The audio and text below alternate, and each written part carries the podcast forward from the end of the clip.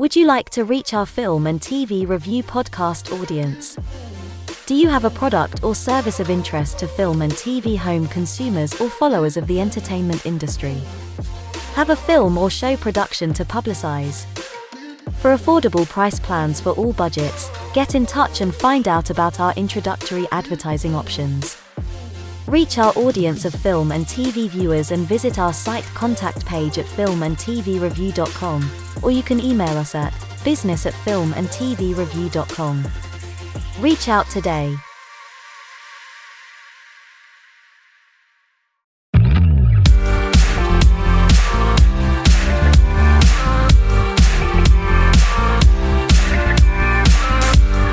Welcome to Film and TV Review.com. Catch the latest film, TV, and streamed show reviews every week.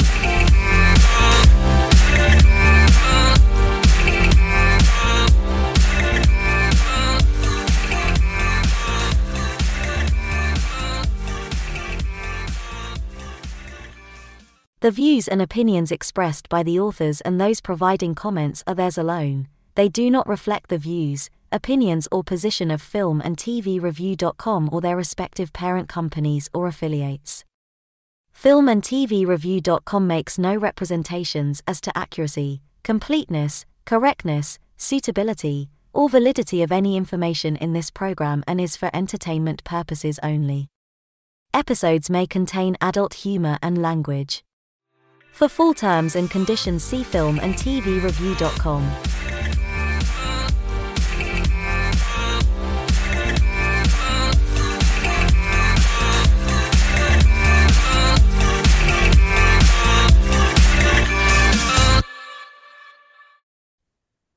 Hello, and welcome to another edition of Film and TV Review. And we're looking back at last month's offerings across uh, film and TV. Um, across the month of January and already had quite a few titles across the streaming and cinema screens. Um, I'm joined by the our regulars, James, Alfonso, and Richard.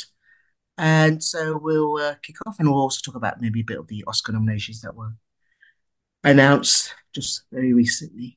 So, um, welcome everyone. So, um, I think we'll start with I think the uh, Boy and the Heron. That's a uh, uh, another Studio Ghibli uh, production or long running studio. But there is the Boy and the Heron just came out in this late December. Um, yep, Richard yep. and uh, James, you saw this. Is it? Uh, it's got a, a good, a huge reputation to live up to. But uh, did you enjoy it, or was it a bit middling? Or just tell a bit. Yeah, about- and and My, Miyazaki is he does this thing of saying that he's gonna retire and and never does, which I think is quite kind of a smart thing to do because um, everyone's just always looking forward to the next thing rather than um, having pressure, you know, sort of building for, for years and years. Um, but this is set, I suppose, before the end of the Second World War. I think, isn't it? We've had a lot yeah. of. So we were talking before about Oppenheimer and uh, Godzilla minus one, all these second Second World War films. But um, this is a young boy, and he's he's haunted by his mother's death during the Second World War, um, and is then visited by uh, a heron, or it seems to be a heron. I, I was quite quite disturbed by the, this heron creature, um, which I don't think is given away in, in the um, in the film, and uh, it's a very allegorical film, I think, rather than a, a sort of literal one. Yeah. Um, it, it's quite dark and may- I haven't seen all the Studio Ghiblis. Like I really love uh, My Neighbor Totoro, Spirited Away, um, and a few others, but maybe some of them are a bit lighter. This is definitely the dark and disturbing end, I think, of of the spectrum, and I think maybe it has caught people a little bit unaware. Um, maybe some people that are used to some of the more uh, softer Studio Ghibli output but I really liked it actually. I, was I wasn't mad about it, but I feel like it's one I want to watch again because I maybe underestimated it going into it. I mean, the I, I, and I actually saw a dub because that was the only one that was on um, this side, and I don't mind anime dubbed actually because it allows me to look at you know more at the animation, and the animation is like just top notch 2D drawn animation that we're used to from Studio Ghibli. They don't really put a foot wrong in that respect. Um, so yeah, quite an unusual story, I thought, but I kind of liked that. I liked that it sort of took me a bit off guard. It was a bit more challenging than I thought it would be. Um, and I think it's done very well. But I think Richard, you probably liked it even more than I did. I'm guessing. Yeah, I, I, I really enjoyed that movie. Um, I, I don't know uh, how much I can say about it, uh, but I, I, I thought, yeah, it was maybe a very sad, strong, strong word, but it's maybe one of the saddest of the Miyazaki movies that I have I have watched, possibly. But at the same time, the ending is very uh, hopeful. Um, and in a way, and maybe it's only me, as with my French eyes, um, I saw this movie and I definitely thought it was very comparable to Lewis Carroll Alice in Wonderland. Um, I, I, kind of try not to say it last time we talked about it. I said actually, but I thought straight away about the very popular British book. Um, because in a way, both main characters, uh, I don't know if you can say, but actually they escape or they decide to escape in a magical and unreal world to solve their own problems, or they are pushed there but in a way, I, I, I thought I thought it was like a a, a, a more grown up uh, and more mature uh, version of Alice in Wonderland. This movie, and I, that's why I might I might like it even more because maybe it's maybe uh, it appeals more to me because obviously I'm older than uh, since the last time I watched Alice in Wonderland, so I was like ten years old. Um, and yeah, and the whole story is about um, death, rebirth, and the acceptance of death, I thought was amazing. Um, I usually don't cry watching animated movies, to be honest, but uh, I, I, did uh, uh, uh, uh have some tears in my eyes uh, sometimes during watching this movie. Um, you said it, James. There is definitely very, it's very, um, there are a lot of metaphors and allegories, and it's really well done. Um, yeah, I, thought it was magical, but also, as I said, very interesting comments about uh, uh death and rebirth and uh, and acceptance of death and uh, moving on, etc. So yeah, yeah. Uh is it my favorite Miyazaki movie? I said in the past that my favorite one will remain Princess Mononoke, but it's definitely up there. I haven't seen all of them, but most of them, but it's still up there. Yeah. Mm. Okay. Yeah, I've had the same thing, kind of a mixed thing, but uh, um, great looking work anyway in every single film. But um, okay, bit mixed on that one. Okay, uh, next, uh, another offering we've got is uh, Paul Giamatti is with a lot of bit of Oscar buzz here around this one as well. Is um in The Holdovers, which is I think he plays a in a, a prep school lead who's forced to stay over the Christmas break with uh, a cook and a troubled student. Sounds a bit of a premise like, uh, I know, the Dead Poets Society meets uh, the Breakfast Club, which is a bit of a gold classic. Those oldies there. Um, James and Richard, you both saw this as well. Um, James, yeah. So I, I saw this last night, and um, Breakfast Club uh, comparison is one that come up quite early on. I thought that's what this was going to be because I, I, had seen a trailer, but it hadn't really gone in particularly. I, I, knew it was up for some sort of Oscars, so I wanted to, to watch it. Um, but I thought there's quite a long build up in a way of like about almost 30 minutes of, of all the kids. So I didn't realize that that was the premise that you just very well put, uh, said, Jason, is that they're kind of left it. It's him uh, the, Paul Giamatti is the the headmaster. Um, one of the uh, what one student is left over Christmas, and also the cook is there and the janitor, and they kind of become almost like a, a, a slightly dysfunctional sort of family of outcasts that that sort of nobody wants over Christmas. Um, and I I really wasn't expecting to love this film like as much as I did. I thought it might fall into that category of oh, I admire it, or maybe I feel I should like this.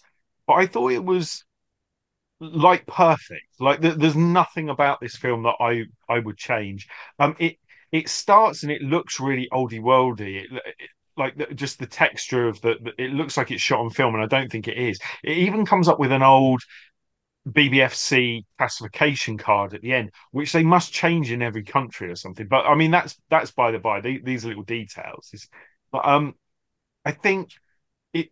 I mean, I laughed a lot, and so did everybody. There's a lot of jokes in it, but all the jokes sort of come from the characters and just how much you care about the characters and their behavior rather than like one-liners. Although there are there are some one-liners in there.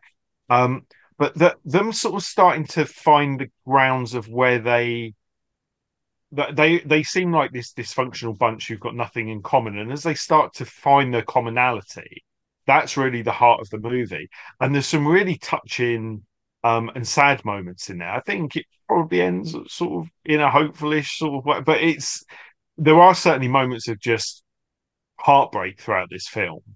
It did remind it's not similar in it in its structure or anything to banshees of inisherin but i felt that way about it that I laughed a lot and I felt very sad a lot throughout it. And there were certainly bits that people laughed at that I didn't because I thought I find that heartbreaking. A little bit like um three boards billboards outside Ebbing, Missouri as well, that kind of kind of tone. But the the performances are really, really good. I mean, Paul Giamatti I've seen do a lot of he plays like the same uh he, he I've seen him play like a a sort of a manager type in in the NWA movie and the Beach Boys movie. He sort of does that, but he's he's quite although he's quite cold to start with. He's quite a sympathetic character in it. He's a really it, I don't know if he's he's won an Oscar before, but I think this could be potentially his moment. It's really good. Um, Da'Vine Joy Randolph, who plays the um, uh, Mary Lamb, who's the, the, the school cook as well. She's fantastic in it. Um, and I think it's Dominic Sessa is the the young guy, but the three of them together, yeah, it's just a it's a phenomenal movie. And and I know we're going to get to Poor Things, but when I saw Poor Things, I was like, I think already this might be my favorite movie of the year. It's the first one I've seen in 2024, and I think at the end of the year, this is going to be my favorite movie. I can't call it at the moment between this and the holdovers. It really took me by surprise, and um, yeah, so I definitely liked it a lot. Ooh. Jay. Set um, in 1970. I don't think I said yeah. that because I, I was trying to work out when it was set, and it was only at the end that I worked out it was 1970. So yeah. Okay. Um, Richard, you, you found it. Yeah, yeah. Uh, yeah. Whatever said, uh, what said uh, um, James is absolutely true. It's, uh, it's I, I would just go as far as saying actually it's my favorite movie of the month. I don't know it will be my top 10 BC or whatever, but I really enjoyed it. Uh, I thought it was really well done. Um,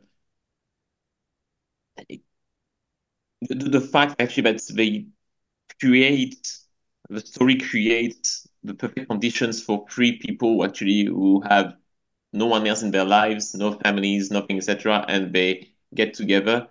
That was a good idea, to be honest. Um, although a little bit forced in my opinion, but I'm nitpicking to this, But anyway, um, definitely uh, for me, yes, the the two stars of the movie, not really the teenager, but definitely perhaps Paul Giamatti, but also definitely I can't remember the name, but yeah, the the woman who plays the cook is. Uh, yeah, she is definitely doing a great job. Uh, well, it's not a spoiler to be honest, but yeah, uh, she plays actually the mother of a of a kid, a kid literally who is like I don't know, 17, 18 years old, who went to the Vietnam War and was killed, and uh, it's uh, yeah, it, it's it's again.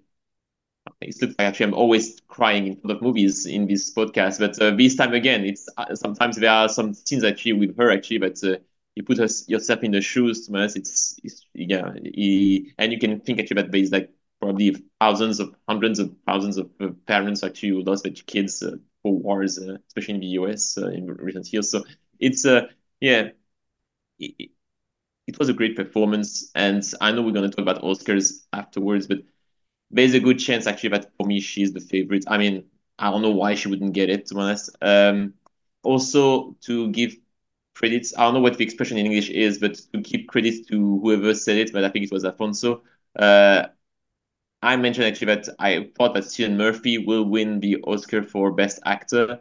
After watching this movie, I don't know anymore. uh, that being said, because Alfonso was definitely saying that actually it is true, but because the point of oh, Academy Awards usually it's rewarding a career, a whole career of someone. Uh, let's face it. And um, although Cillian Murphy has a good career, what about Paul Giamatti? Yeah. Uh, now, that being said, my only problem with Paul Giamatti that I feel, and that I think James was about to mention it, I feel that Paul Giamatti is uh, always doing the same thing. I, I can't remember actually a performance of Paul Giamatti in a movie where I was thinking, oh, that's very out of the ordinary. That's very something I've never seen with him. I feel like you always see the same thing with him, but to be to be fair, he does a good job playing this kind of um, I don't know, not very sympathetic, an antipathic guy who doesn't like the world and the world doesn't like him, and uh, he wants to be left alone, etc. And he has the perfect, I don't know, even his face is actually is perfect for this. I don't know, maybe it's perfect for this kind of role. Would it be enough to get the awards? I don't know, perhaps, but at least now I'm not sure anymore. But uh, yeah, I don't know. We'll talk about this later. But yeah, uh, yeah. overall, yeah, it's a great movie. Uh, I would say just very nice. Um, what's the expression? Um, feel good movie because in the end, actually, it's awful. I want to say even for the three of them, it's it's the ending is more awful than it is at the rest of the movie. So yeah, it's uh it's worth your watch. Yeah. yeah. And it's a Christmas movie as well isn't yeah, it? So I mean, yeah, the, the timing of the release in the UK is terrible, but I think this might have to go on on a sort of list of films that I rewatch at at Christmas um, hmm. because it's yeah, it's definitely got a bit of sweet feeling to it. Oh, oh yeah, that that does really put legs on stuff, you know, on, on films like every year. But uh, oh yeah, but Paul Giamatti, yeah, it's as you say with Oscars, they tend to reward careers rather than an individual performance. Uh, just you know, but uh, yeah, he's always been strong, one of their strongest character actors they have, quite honestly, in the US I've seen. So, um, you know, but he's he does some, some important work. But uh, yeah, it'd be interesting what they choose this year. But uh, he's well deserved it if he does it, just based on career alone, I think, on the, background work he tends to do in movies. Right. Well, we're talking about Oscar buzz. Um, bring us back to our next, well, to our next film, which you just mentioned, James, was Poor Things. That's uh, Emma Stone in a kind of a fantastical drama about a uh, almost like a, a Frankenstein kind of like tale of a woman created by a scientist and then her evolution in quite fantastical settings. Um, well, yeah, I mean, it, uh, it pretty much is. I mean, I think it, it doesn't try to hide that particularly. So, Willem Dafoe is a, a Gunther von Argen or Dr. Frankenstein type guy, and I wouldn't say exactly what happens because we find out a bit later, but he basically reanimates um, a woman. I'm bit, I'm sort of, you find out a bit more about what's happened there, but it's it's later on. So he he reanimates um, Emma Stone as a, a, the sort of creature, if you like, the Frankenstein's creature, um, and she's definitely very sort of young in her ways, but in an adult's body. Um, and she goes on a sort of journey through life really to to sort of find her way but as this this created creature. Um she calls willem dafoe god as well which is quite quite sweet. It's from um the director of the uh of the lobster. I almost said the creator then. Uh the lobster and uh the favorite which are fantastic fantastic movies. And you it's definitely got that like crazy kind of feel to it. I mean, even the cinematography and the look of it, that fisheye lens that he uses a lot during um the favorite, it feels like you're in this madly twisted world. It it doesn't really feel like anything else other than this director. He's certainly an, an auteur.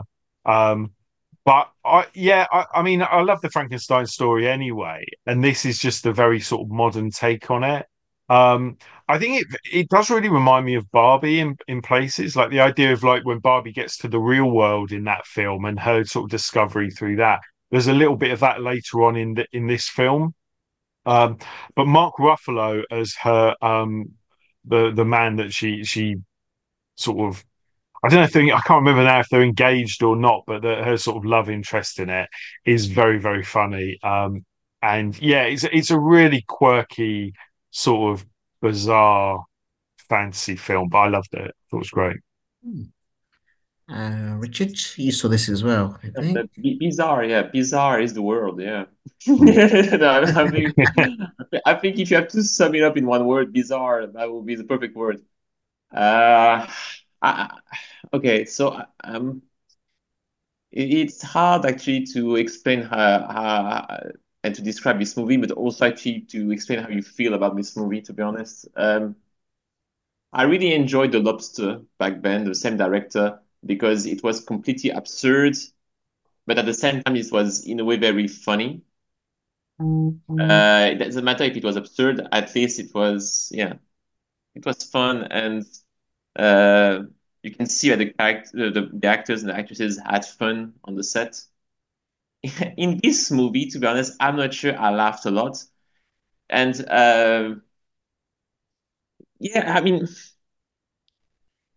it definitely has qualities.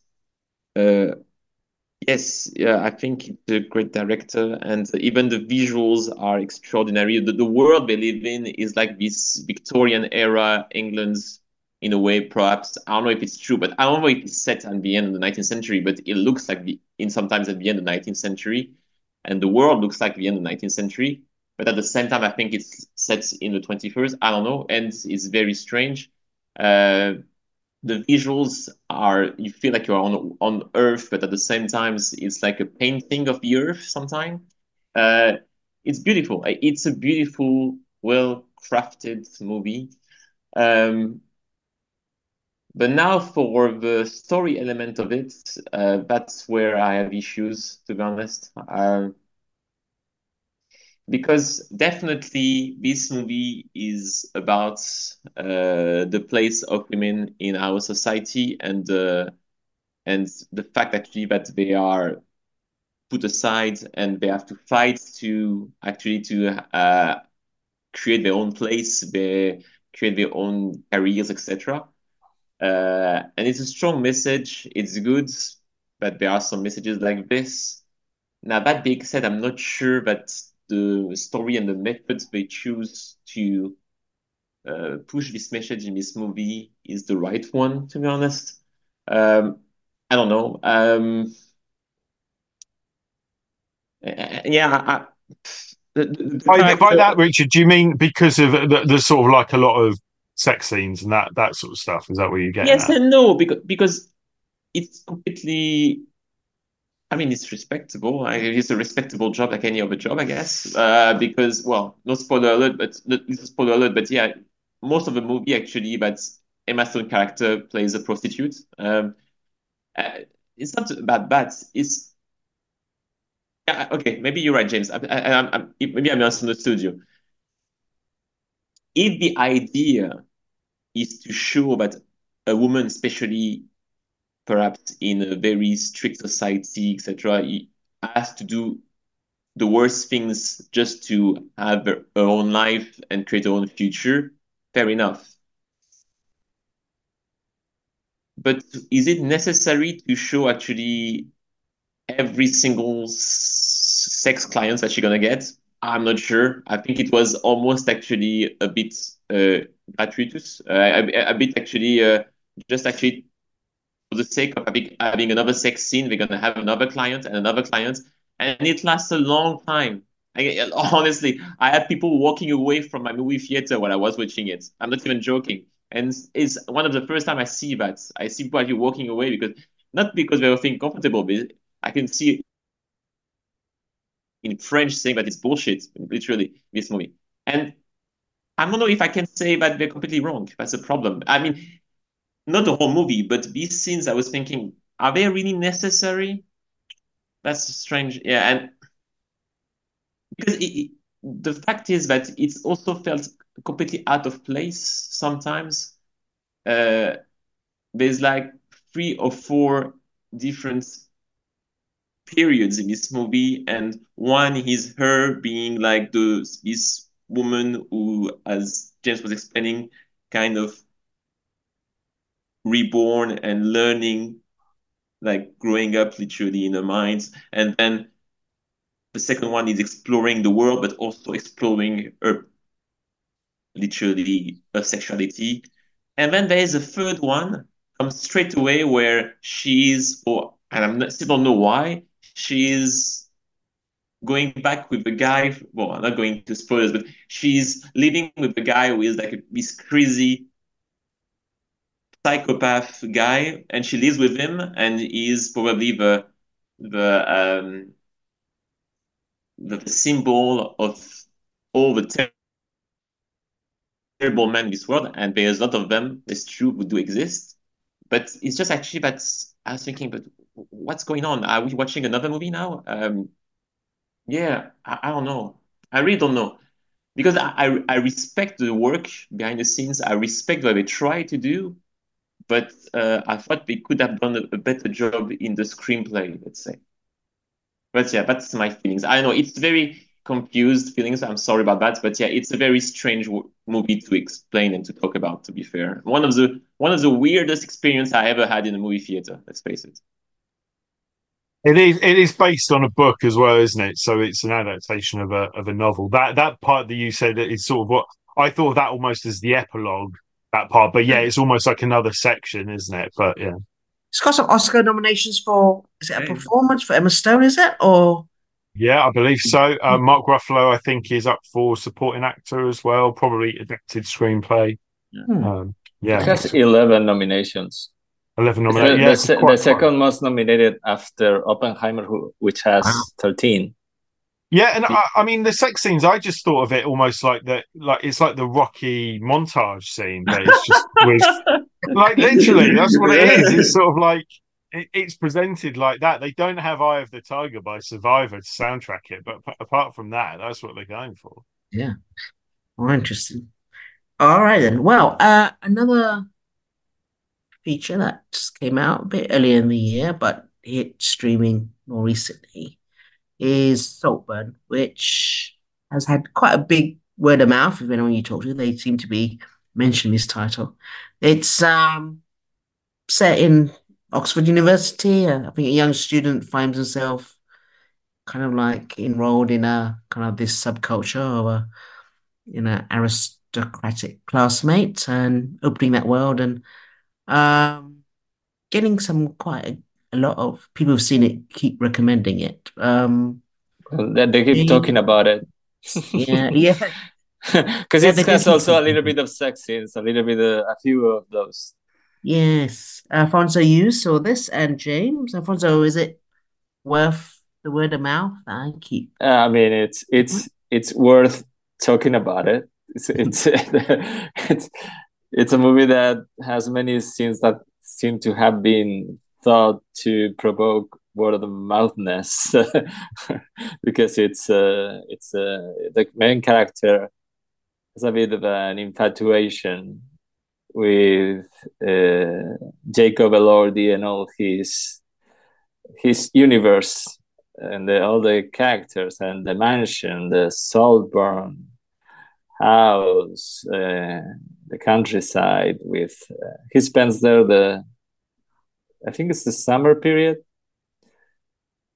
and uh, yeah, he he gets like adopted by Jacob Elordi and his family.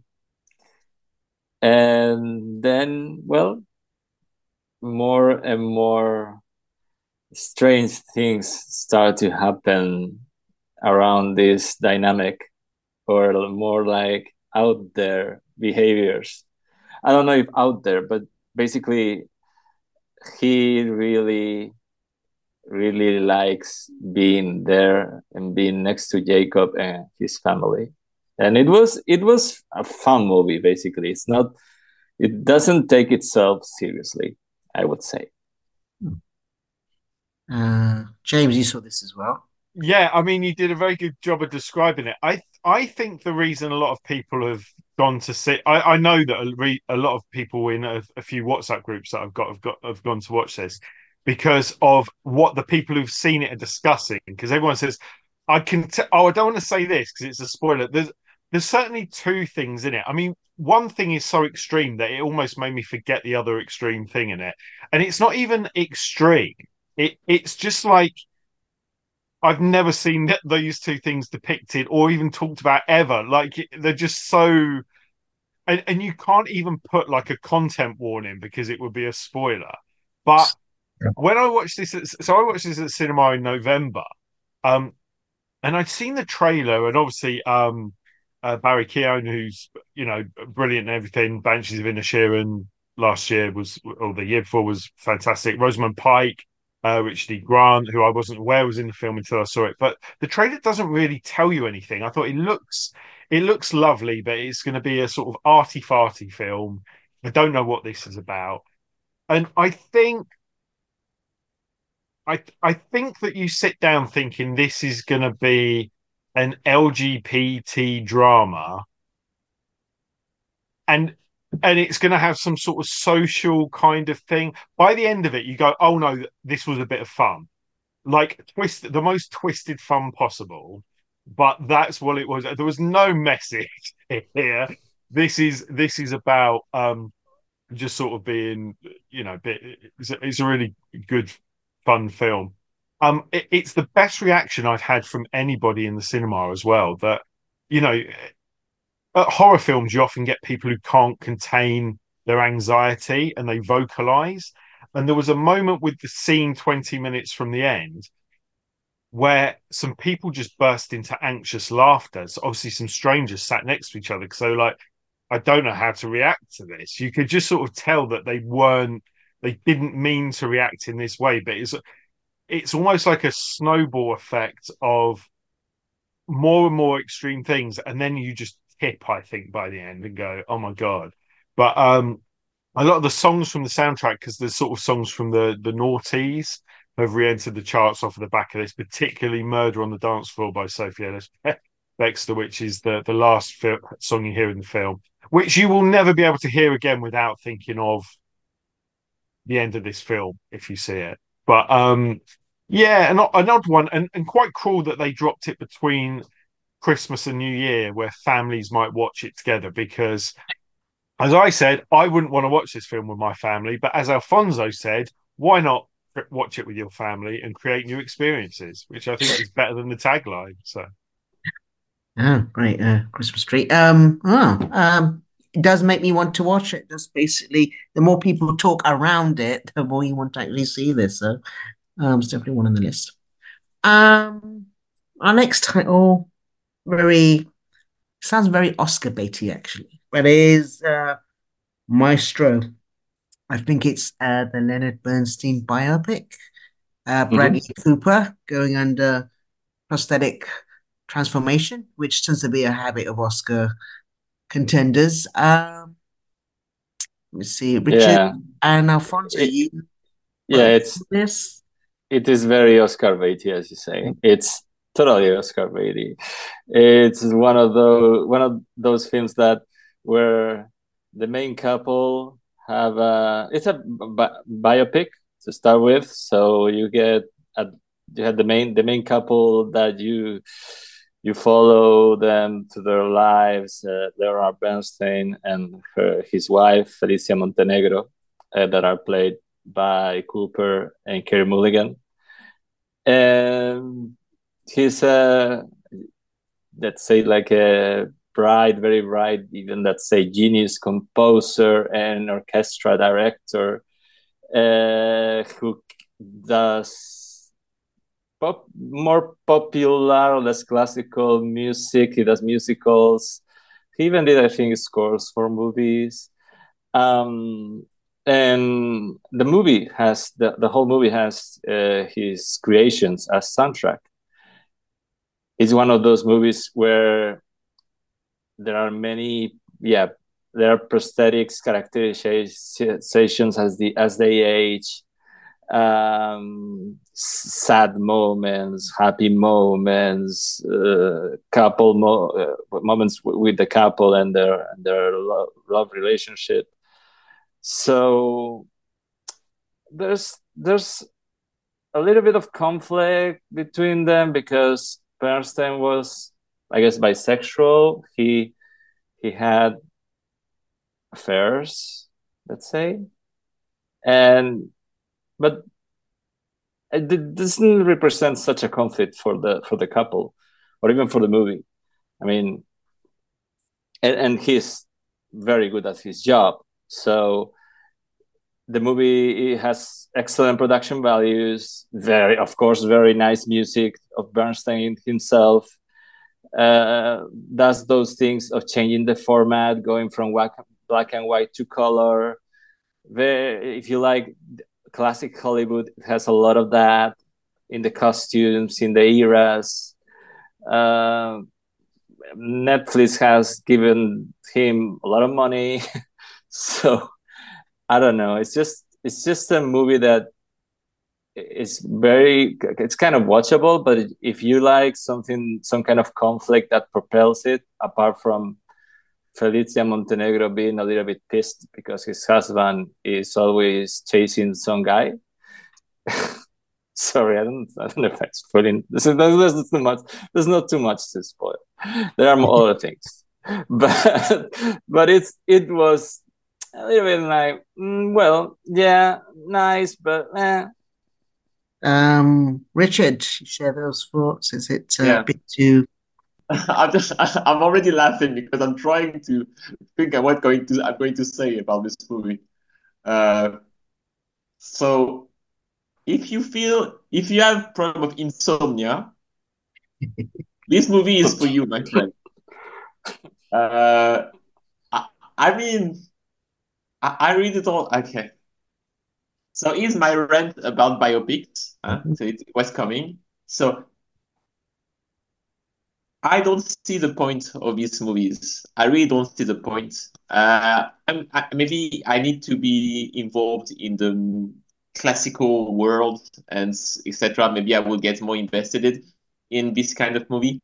I don't think so, to be honest. I'm pretty sure that someone who actually plays violin or has 10 years of uh, experience in the musical world will still not care about this movie. Um, it's just sometimes the most extraordinary man or woman doesn't need a movie made of him or her, but also his or her story is not interesting enough for the main uh, general audience. And that's again the, the problem with Maestro. I mean, what is this story about? Story, and by the way, maybe there is a good story there, but there's like a thousand little different things actually, but there isn't developed enough. I, I, I was listening to Alfonso. Yes, there is the fact that actually that he's bisexual, and I guess, I guess, but we try to say is that since he's a public figure, he kind of has to hide that he he has homosexual boyfriends. I don't know because at some point there is a scene with Carey Mulligan who plays his wife where she says that he's becoming not very careful something like that, and he has to be careful or whatever because she kind of uh, found him kissing another guy. But I think that she was all right with it. She knows about this, so she's not pissed off. But I'm guessing she's pissed off if someone else was seeing him. I don't know. I wasn't sure about this. Maybe. Uh, and then there is this out of nowhere, by the way, we found out actually that Mulligan character, his wife, has a cancer and she's dying, or or she's actually or not dying, whatever. And I was thinking, but okay, uh, but it, that's another story, but I, that has no uh, roots or whatever. Uh, I said, okay, that's sad, but it, it's just in a way, it is maybe a perfect biopic if you think that the biopic is supposed to be the life of someone. But the life of someone is not interesting. If it's about, oh, so in the year 1945, I was champion of a chess tournament. And in 1955, my brother found out that he has a cancer, and in 1965, I got a kid. Okay, good for you, but who cares? I mean, that's Yeah. that is just different part of a, a life of a random guy. That's how I saw Maestro. Different parts Ye- of a life of a random guy. I didn't see the inspiration because it was someone actually who changed the world somehow, uh, and I didn't care. And it doesn't mean actually that again that you need to know a lot about this industry or this field. I think I I enjoyed uh, biopics about things that I didn't know anything about because I was transported in the in the, world of that person. In that case, I wasn't transported at all. I couldn't care less about what he was creating or his talents, whatever, because I think there was not enough time shown about what his real talent was. There is actually one good scene, I guess, where Bradley Cooper goes crazy for like five minutes, where he's actually uh, um, say uh, in front of the whole orchestra. That was fun, but that was once in the movie, I think. Um, I, I, I don't know. I mean, again, a bit like what I said for Poor Things, I appreciate the effort, some, especially from the two main actors and actresses, um, um, Karen Minigan and Bradley Cooper. You can see that they tried, and they tried a lot. They made a huge effort. But the movie itself, my God, it was long. And it was long for no reason whatsoever. You could, you I could think- sum it up in 10 minutes. in in and in some cases i think it's good when a biopic has some sort of thing i mean when when the their profession makes them go through struggles like for example a beautiful mind which the, the the wife was there but the wife was secondary to what we thought in the beginning that was uh, some kind of spy theme uh, with his work and mathematics and stuff. So it the story kind of made you go through another like you, you had another point of interest. If Bernstein had had something to accomplish in uh, career-wise, some kind of very difficult task, something, and the wife story could have been there too, but it, it it I think Cooper just I think he misses in my opinion, but maybe he I mean it seems like he didn't want to do that. And and he goes he he becomes so reverential and so enamored of Bernstein that he he's he doesn't put enough obstacles in his path uh, non Yes. non non career wise it's not like i don't know uh, for example you have another kind of it's not a bi- biopic but it is a biopic the the imitation game about alan turing the, those Yes. kind of you have a, a story there which you you are telling it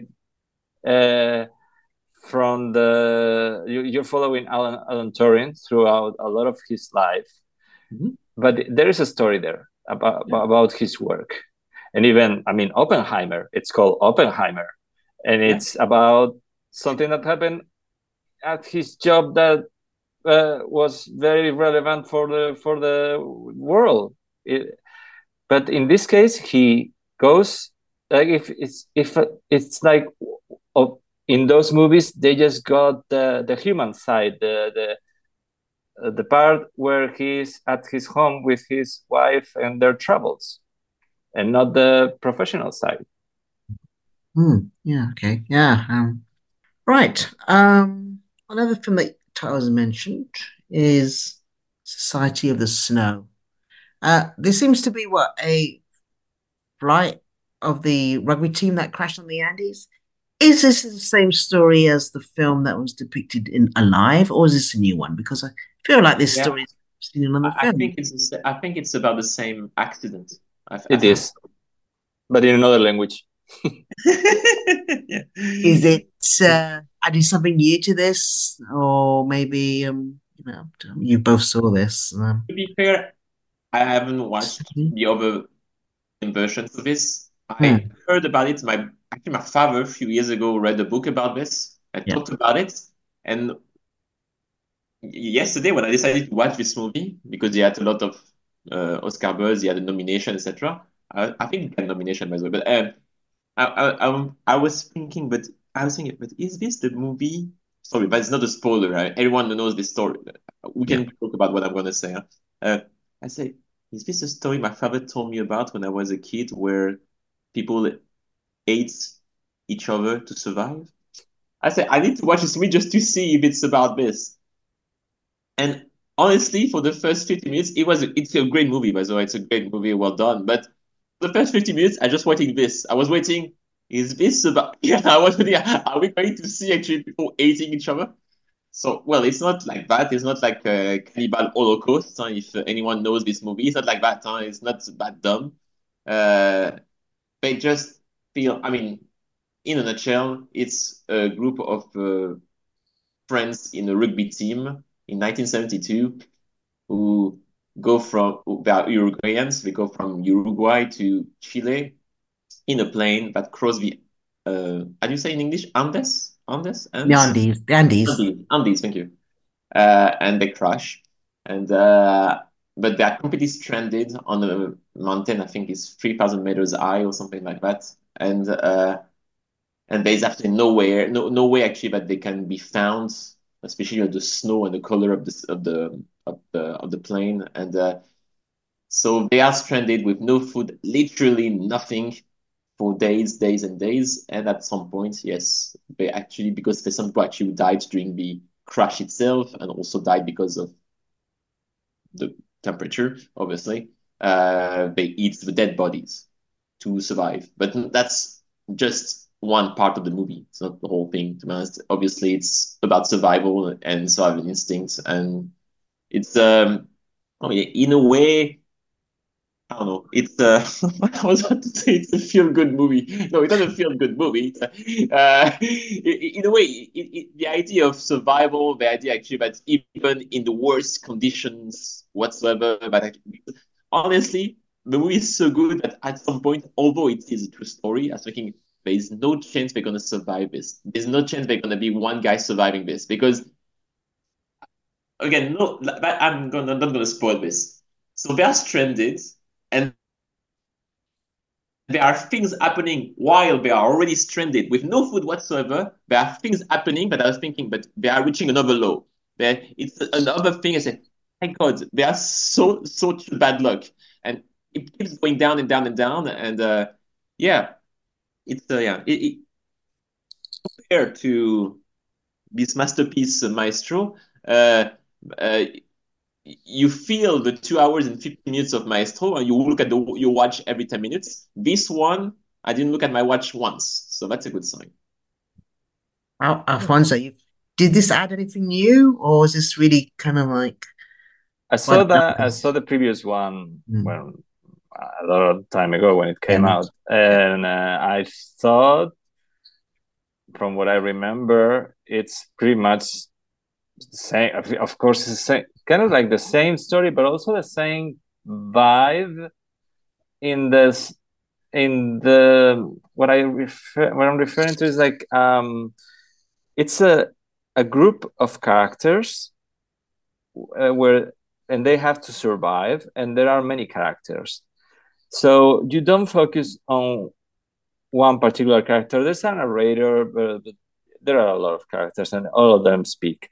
So it's about the same kind of ideas of friendship, of compa- companionship, of like uh, do, having to survive, taking into account that everyone wants to has to eat and has to survive the, the cold, the the bad conditions, uh, everything and take decisions along the way of, of, what to do with like richard said about eating or not eating and these are uh, like i think they, they were young men from accommodated cl- an accommodated class.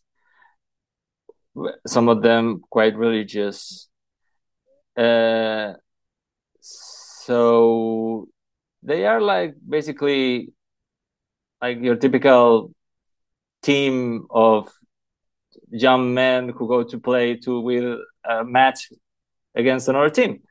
Like there are there is no they are like regular people who get into a very unusual situation. And to me it it is a well-made movie. It is an, an, an, an entertaining movie. And but it's not like it for example it's not this is not oscar baity because it's there's so many characters so many like the, the, the all of them are like one big character that tries to survive. Each one they they are not known actors. It's a survival survival film about the values of helping each other basically. Okay. Hmm, yeah. I don't think there'll be much room for but it's just interesting that we have this other version but uh mentioned that actually the director is j.a bayona who is kind of famous actually a very good director behind uh, the orphanage and uh, and unfortunately for him, Jurassic Park: of the Fallen Kingdom. A monster calls. The monster call. Thank you, thank you. Oh, much, impossible. Much better reference. Much better reference, also. Yeah. yes. and the Jurassic World. Uh, yes. Where the, monster call is beautiful. Uh, I mean, Fallen Kingdom is the best Jurassic Park film since the original, but yeah. Yeah, the Jurassic Jurassic World Haunted Man- Mansion. I'm sure uh, the mansion. Put that on their CV right. Well, yeah. one uh, True Life Story to another, a bit more of a local affair, and this is probably in the news as well. I'll let James explain. And this is Mr. Bates versus the Post Office, which kind of like covers probably one of the was proving to be one of the biggest miscarriages of British justice in living memory. Uh, yeah, so Miss, Mr. Bates versus the Post Office um, is a four part drama that aired between um, sort of the first week of, of New Year in the UK. Um, and it got 9.2 million viewers, which is sort of unheard of now. Um, in the, I mean, Line of Duty might get that, but but um, terrestrial TV doesn't get those sort of viewing figures anymore. Um, this case, the best way to explain it, I suppose. So in 2000, the post office in the UK int- tried to get a uh, computer system going called Horizon. They tried to modernize the post office, um, but this this system didn't work. Um, so postmasters and postmistresses all over the country found that they had massive shortfalls um, in their stock takes, which weren't true. That it was an IT fault, basically. But rather than admit that there was an IT fault, these people were prosecuted, and this has gone on for 20 years that people were told you need to pay back tens of th- like sometimes thousands of pounds, sometimes ten thousand pounds. Um, you need to pay this back, otherwise you're going to jail, and you're the only person having this problem. And this sort of literally went on for like 15 years before it even become a thing. It has been known, but it's very interesting in terms of stories like this don't necessarily make the front page of the paper because they're IT stories or they're about people living in villages and they're seen as sort of dry news stories. But the woman who wrote this said that she wrote it like Avengers Assemble. So bizarrely, I mean, the idea that these people were all prosecuted and, and some of them are still found guilty. Pregnant people were sent to prison. Uh, there were four known suicides as a result of this, um, and those are depicted in in the movie or in the TV show, but there's actually sort of a feel good sense to people coming together once they all realize that they're having the same miscarriage of justice perpetrated against them. Um, it does become quite a good sort of feel good drama. Toby Jones um, plays Alan Bates. Now, Alan Bates is the only person who kind of said, "No, I this is I'm not going to pay this money back. I know this is an IT fault, um, and kind of led the charge. You, you, think in 2000 there wasn't the internet on the wide scale that there was now. Someone would just tweet this out now. But it took people years before they realised that they were being singled out by the post office, and the post office don't still sort of refusing, even though there's a public inquiry, to admit the scale of what they've done. Um, and it's it's become a huge thing now. The prime minister's talking about it, and it's really got eyes on it but it, it does work as a kind of feel good drama as well as something that has kind of humanized this story and, and there's about over a thousand people that this this applied to um and some of these people are, are dead now as well. They they just haven't made it because they're older people. Yeah, But it yeah, so it's the, yeah, it kind of it, what, 550 postmasters were involved, but of course in their families. But in the uh, legal action in in 2019, that was 555. But there were people who've come forward as a result yeah, sure. of that case and, and stuff, and they reckon now it is sort of just short of a thousand people that we know of. It is. It is a um, the drama itself. It it does make pains that it's doesn't. You can easily sentimentalize this if you can imagine it's like a TV feel good drama, like you said. But it's it's not. It kind of like it does. It's almost like procedural work. It's the kind of meticulous, kind of bit by bit. But then it what is makes for hard viewing is how these, you know, almost get victimized by this kind of like entity, which is that organization. the cuddly old old post office, and and Yeah. pe- people were really sort of saying, "How has this happened?" And it does seem that as an entity, nobody questioned this at the post office. So the idea of saying, um, installing a new computer system and going, "There's no defects," we know that computers have problems. But the post office installed this thing in 2000, and they knew before it went live that it was riddled with bugs and errors.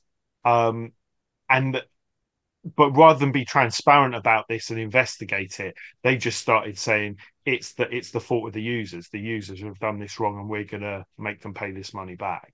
Um, so re- really outrageous story. Um, but yeah, it, it's it's done something that weirdly journalists have been talking about this story for years. But you put it in a TV drama, and people say terrestrial TV drama is dead. But the fact so many people watch this and so many people got angry about it, and it's really caused like a national conversation. It's, it was like the top story for about two weeks in the UK. Um, it's really kind of drawn eyes to something that has been in plain sight for ages, but nobody was paying attention to. Um, also want to just mention to Toby Jones, who t- seems to appear in everything I watch. Uh, he's always one of those like mainstay great character actors that we have. I mean, I know He's in Jurassic Park, Fallen Kingdom, actually, as well, isn't he? So it Y- yes, all comes around in the end.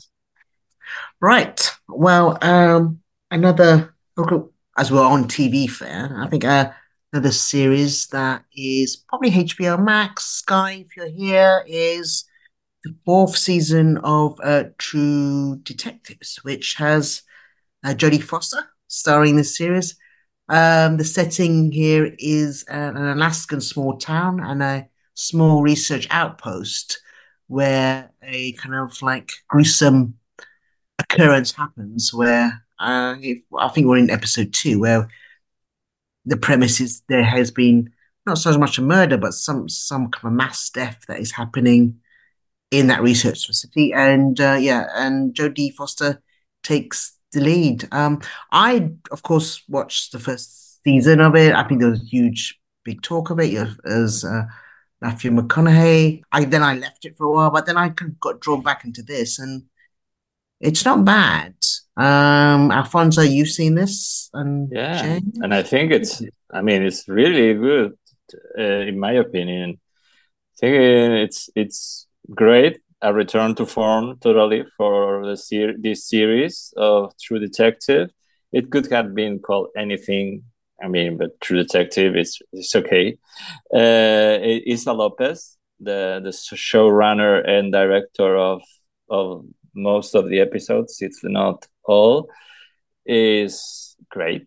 I don't know where she what she has done before, but she she has uh, conceived this um, very interesting story. It has a li- I don't know if it feel will have a little bit of supernatural elements as the first season of True Detective. Mm. It seems like it also has a mismatch kind of mm, duo of cops between uh, Jodie Foster and Kali Reis. Uh, Jodie Foster, uh, I didn't know how much I missed her being a, a cop since Silence of the Lambs. Yeah, Uh, but he, here she's like, if, if Clarissa Starling had become quite like a little bit jaded, a little bit burned by her profession after a while, after she was sent to Alaska. but she she she has been around the block a Yeah. couple of thousands of times, and, and but she and still is engaging, and you kind of like being around her in this series.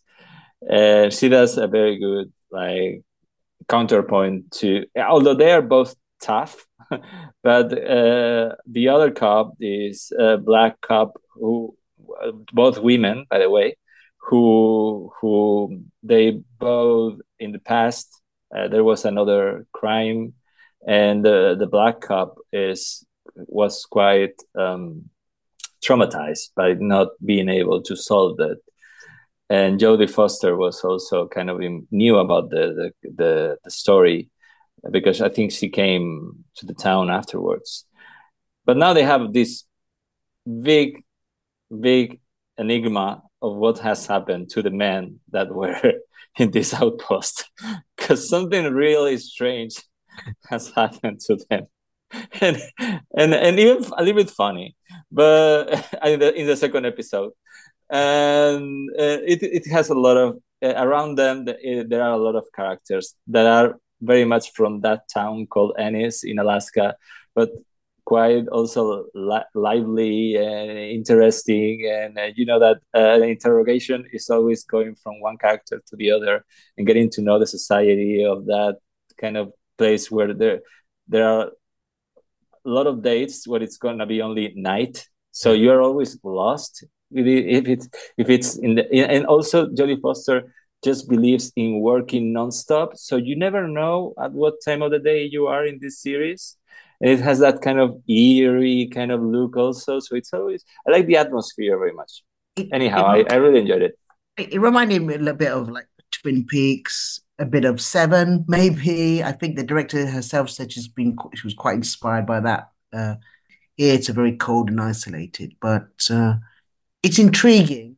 Um and i just think it needs a bit more eyes on it but that's it anyway um well, in fact, we'll just go around and if there's any special mentions that we might have missed out on that you want special mentions. I, I do want to mention. Yep, go ahead.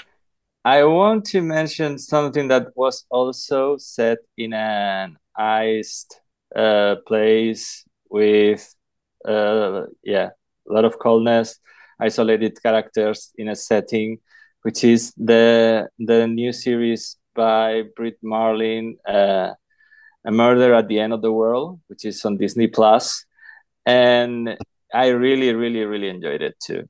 I mean, it's only uh, it's a mini series. I don't think it's gonna have a second season. Maybe it will have a second season, but it's about this uh, billionaire, kind of an Elon Musk, which is created creating uh, some kind of how how we will survive the future when the climate change uh, tries to kill us. And he's in this, I think, I don't know if it's Iceland or some kind of remote place and near the North Pole. And he has invited like people who think outside of the box. And well, a murder happens.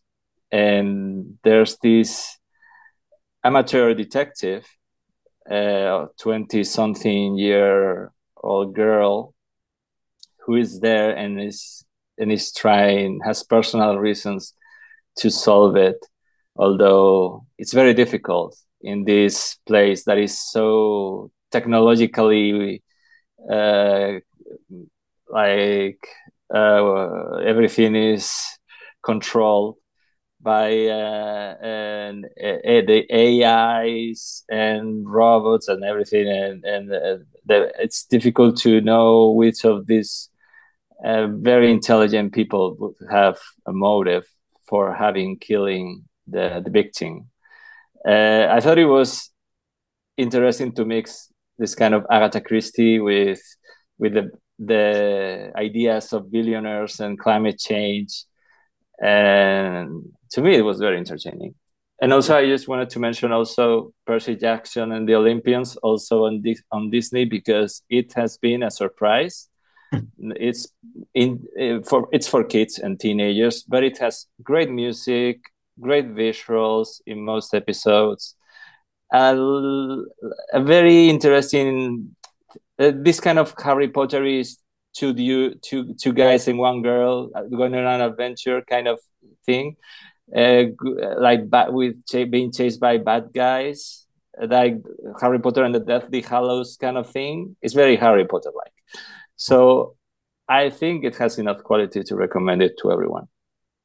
Okay. Um, quickly, uh, Richard, James, any special mentions for the, the last month that you want to? Yeah.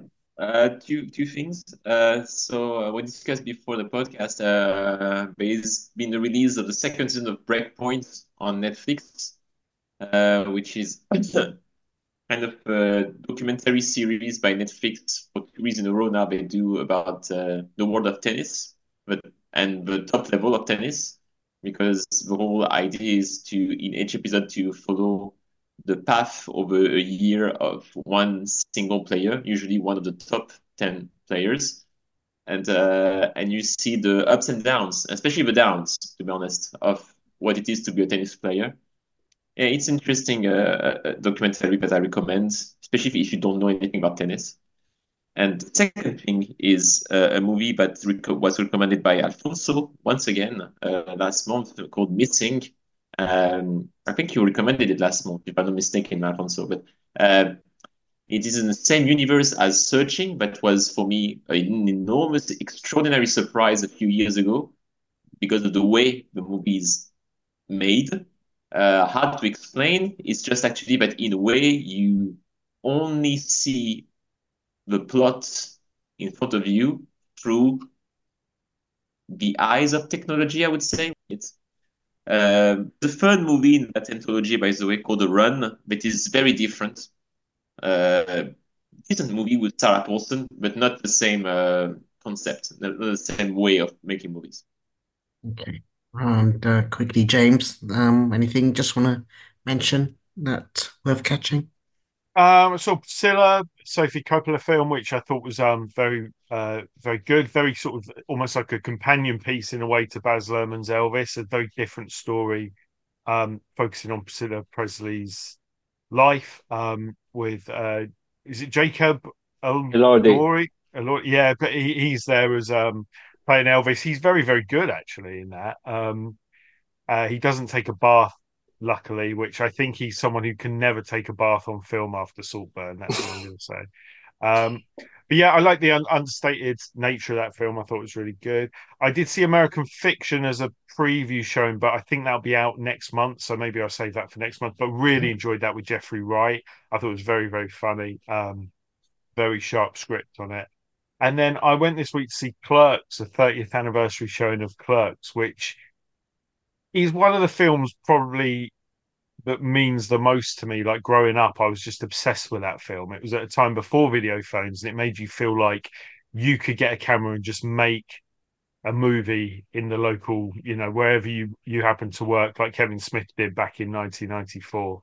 But yeah, Clerks, watching that on the big screen for the first time was a little bit of a treat. Brilliant. Thanks, James. Um, I'll quickly mention probably second season of Reacher on Prime. Um, first season covers one book. This covers another one. Uh, it's great casting and it's pretty good if you just want a good, straightforward, but great interpretation of the Jack Reacher character. It's um, they they just get all the pieces in place there, but um, worth a catch. But as for this one, thank you to our usual host, Richard James Bonzo, and we'll see you next time. See you soon. Bye. We hope you enjoyed this film and TV review.com episode. Catch the latest film and TV reviews, together with regular episode content from the world of film and TV every week. See you soon. Would you like to reach our film and TV review podcast audience? Do you have a product or service of interest to film and TV home consumers or followers of the entertainment industry? Have a film or show production to publicize? For affordable price plans for all budgets, get in touch and find out about our introductory advertising options. Reach our audience of film and TV viewers and visit our site contact page at filmandtvreview.com, or you can email us at business at filmandtvreview.com. Reach out today.